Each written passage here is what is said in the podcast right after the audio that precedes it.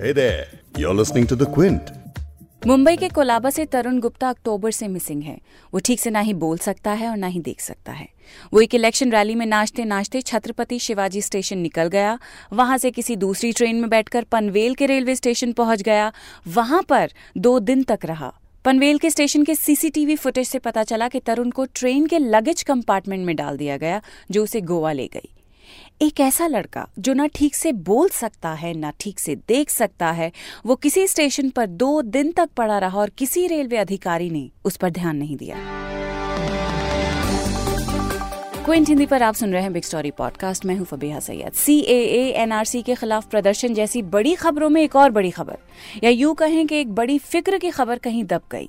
16 साल के तरुण गुप्ता, जिसे ऑटिज्म है, वो अक्टूबर से गायब है। इस डिसेबिलिटी को लेकर भारत में लोग जागरूक नहीं हैं, या फिर इस तरफ़ वो ध्यान ही नहीं देते हैं।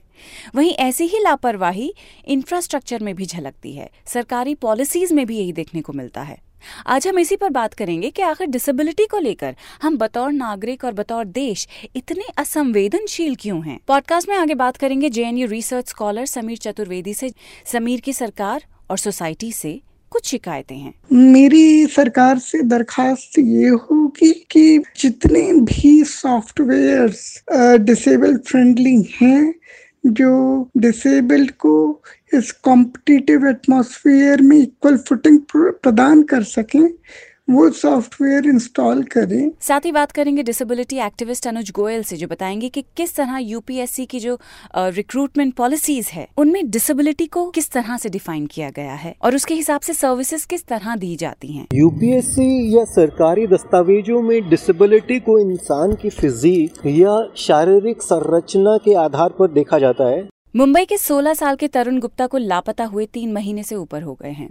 तरुण को ऑटिज्म है। और उसे देखने बोलने में भी परेशानी होती है। पिछले साल एक अक्टूबर को सुबह करीब साढ़े दस बजे तरुण एक चुनावी रैली में शामिल होकर नाचने लगा और नाचते नाचते सीएसटी स्टेशन पहुँच गया। जब वो घर नहीं पहुँचा तो परिवार ने ढूंढना शुरू किया। उसी रात तरुण के पेरेंट्स ने पुलिस में गुमशुदगी की एक एफआईआर दर्ज की। सीसीटीवी फुटेज और पैसेंजर से बात करने के बाद जाँच में सामने आया कि तरुण पहली अक्टूबर को सीएसटी स्टेशन पहुँचा था, जिसके बाद माना जा रहा है कि वो ट्रेन लेकर पनवेल पहुँचा। वो पनवेल स्टेशन पर दो दिन तक रहा। दो अक्टूबर को जब उसने एक आरपीएफ जवान से मदद मांगी तो उसने उसे जबरन तुरारी एक्सप्रेस में लगेज कंपार्टमेंट में डाल दिया। सुनिए तरुण के पिता को जो बता रहे हैं कि किस तरह से वो अपने बेटे को तलाश कर रहे हैं और उसके साथ क्या क्या होने की खबरें उनको पता चली हैं। तो मैं वर्ली में था, वहाँ से मैं तुरंत आया। आने के बाद पूरा यहाँ ढूंढा तो पता चला कि वो रैली में चला गया जब तक पहुँचा, मैं वहाँ पर रैली खत्म हो चुकी थी। वहाँ जब पता किया तो उन्होंने बोला कि हाँ था हमारे साथ। पता नहीं कहाँ गया। ढूंढा ढूंढा बहुत ढूंढा उसको। शायद किसी की सीट पर बैठा था, उसको उठाने की कोशिश की गई। उठा के उसको ज़मीन पे बैठा दिया गया। काफ़ी लोग थे, लेकिन किसी ने उसकी हेल्प नहीं की। ज़मीन पे बैठा रहा है, कुछ लोगों ने दिया खाने वगैरह को, उसने मांग के खाना खाया लोगों से, भूख लगी थी आरपीएफ वालों ने बताया कि हम इसको उतारने की कोशिश कर रहे थे चिल्लाने लगा तो हमने छोड़ दिया आरपीएफ ने खुद तरुण के पिता को बताया कि उन्होंने उसे ट्रेन से नीचे उतारने की कोशिश की, लेकिन फिर वो चिल्लाने लगा। इसीलिए उन्होंने फिर दोबारा कोशिश नहीं की। इससे साफ़ ज़ाहिर होता है कि एक बच्चा, जो ना ही ठीक से देख सकता है और ना ही बोल सकता है, उसे चाइल्ड वेलफेयर कमेटी को कॉल करने के बजाय लगेज कंपार्टमेंट में जबरन डाल दिया गया। डिसेबिलिटी के प्रति भेदभाव की बहुत सारी मिसालें हैं। पिछले ही साल सितंबर में एक डिसेबल्ड पैसेंजर के साथ दिल्ली एयरपोर्ट पर काफ़ी बदतमीजी हुई। उसने तभी अपना वीडियो हमें भेजा। सुनिए। मेरा नाम विराली मोदी है और आज दिल्ली एयरपोर्ट के टर्मिनल थ्री पर एक फीमेल सीआईएसएफ स्टाफ ने मेरे साथ बुरा बर्ताव किया है। मैं दिल्ली से बॉम्बे की फ़्लाइट लेने जा रही थी। मैंने अपनी व्हील चेयर सरेंडर कर दी थी। मैं डिसेबल्ड हूँ और नहीं चल सकती हूँ ना ही खड़ी हो सकती हूँ। तो जब मैं सिक्योरिटी चेक के लिए जा रही थी तो एक औरत मेरे पास आई और मुझसे सिक्योरिटी चेक के लिए खड़े होने को बोली। मैंने कहा कि मैं खड़ी नहीं हो सकती। इस पर उसने कहा कि मैं ड्रामा कर रही हूँ। जब मैंने उससे कन्फ्रंट करना चाहा तो वो हर उस बात से मुकर गई जो उसने मुझसे कही। फाइनली एक सीनियर स्टाफ करता है, जिसके बाद मैं वहाँ से निकल पाई। ऐसा मेरे साथ दूसरी बार हो रहा है। ये ठीक नहीं है।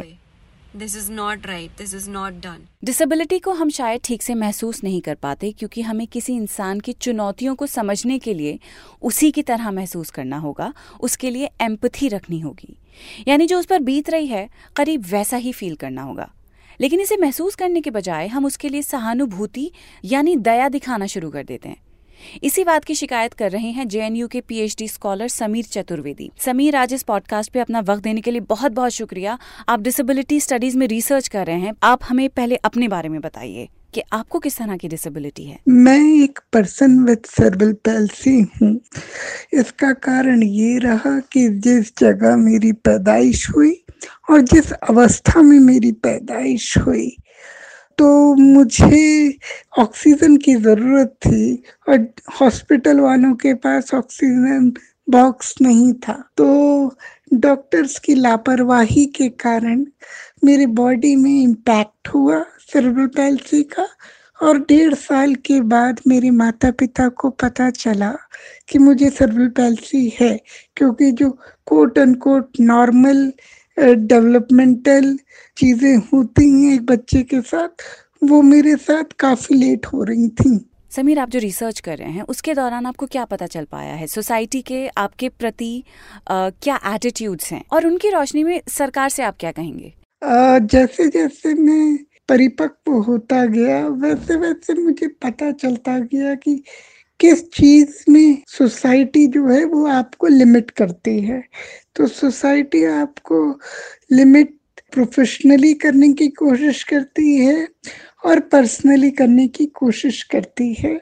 इसके दो उदाहरण अगर मैं दे सकूँ तो मोदी जी ने जो दिव्यांग शब्द हमें दिया, वो बहुत अच्छा है उनके हिसाब से, लेकिन व्यावहारिक तौर पे हम सभी भगवान के बच्चे हैं।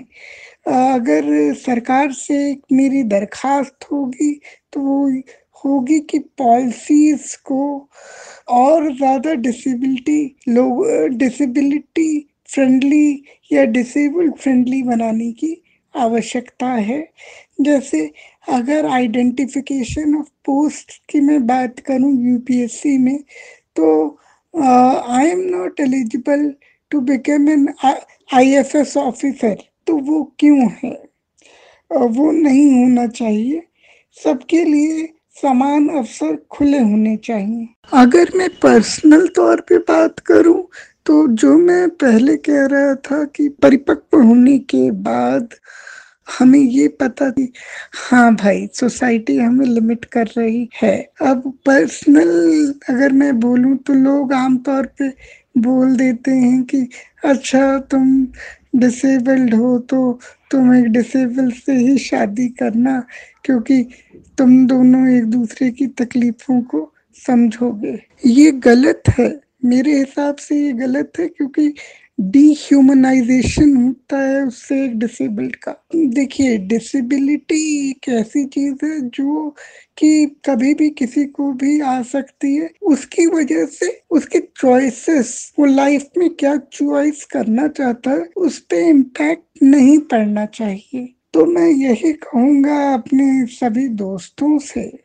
कि भाई, अगर इंक्लूसिव सोसाइटी बनानी है तो तो प्यार मोहब्बत के थ्रू ही हो सकता है ना। थोड़ा सा खुले वो भी। प्यार मोहब्बत से बहुत कुछ हो सकता है। मेरी सरकार से दरखास्त ये होगी कि जितने भी सॉफ्टवेयर्स डिसेबल फ्रेंडली हैं, जो डिसेबल्ड को इस कॉम्पिटिटिव एटमॉस्फेयर में इक्वल फुटिंग प्रदान कर सकें वो सॉफ्टवेयर इंस्टॉल करें।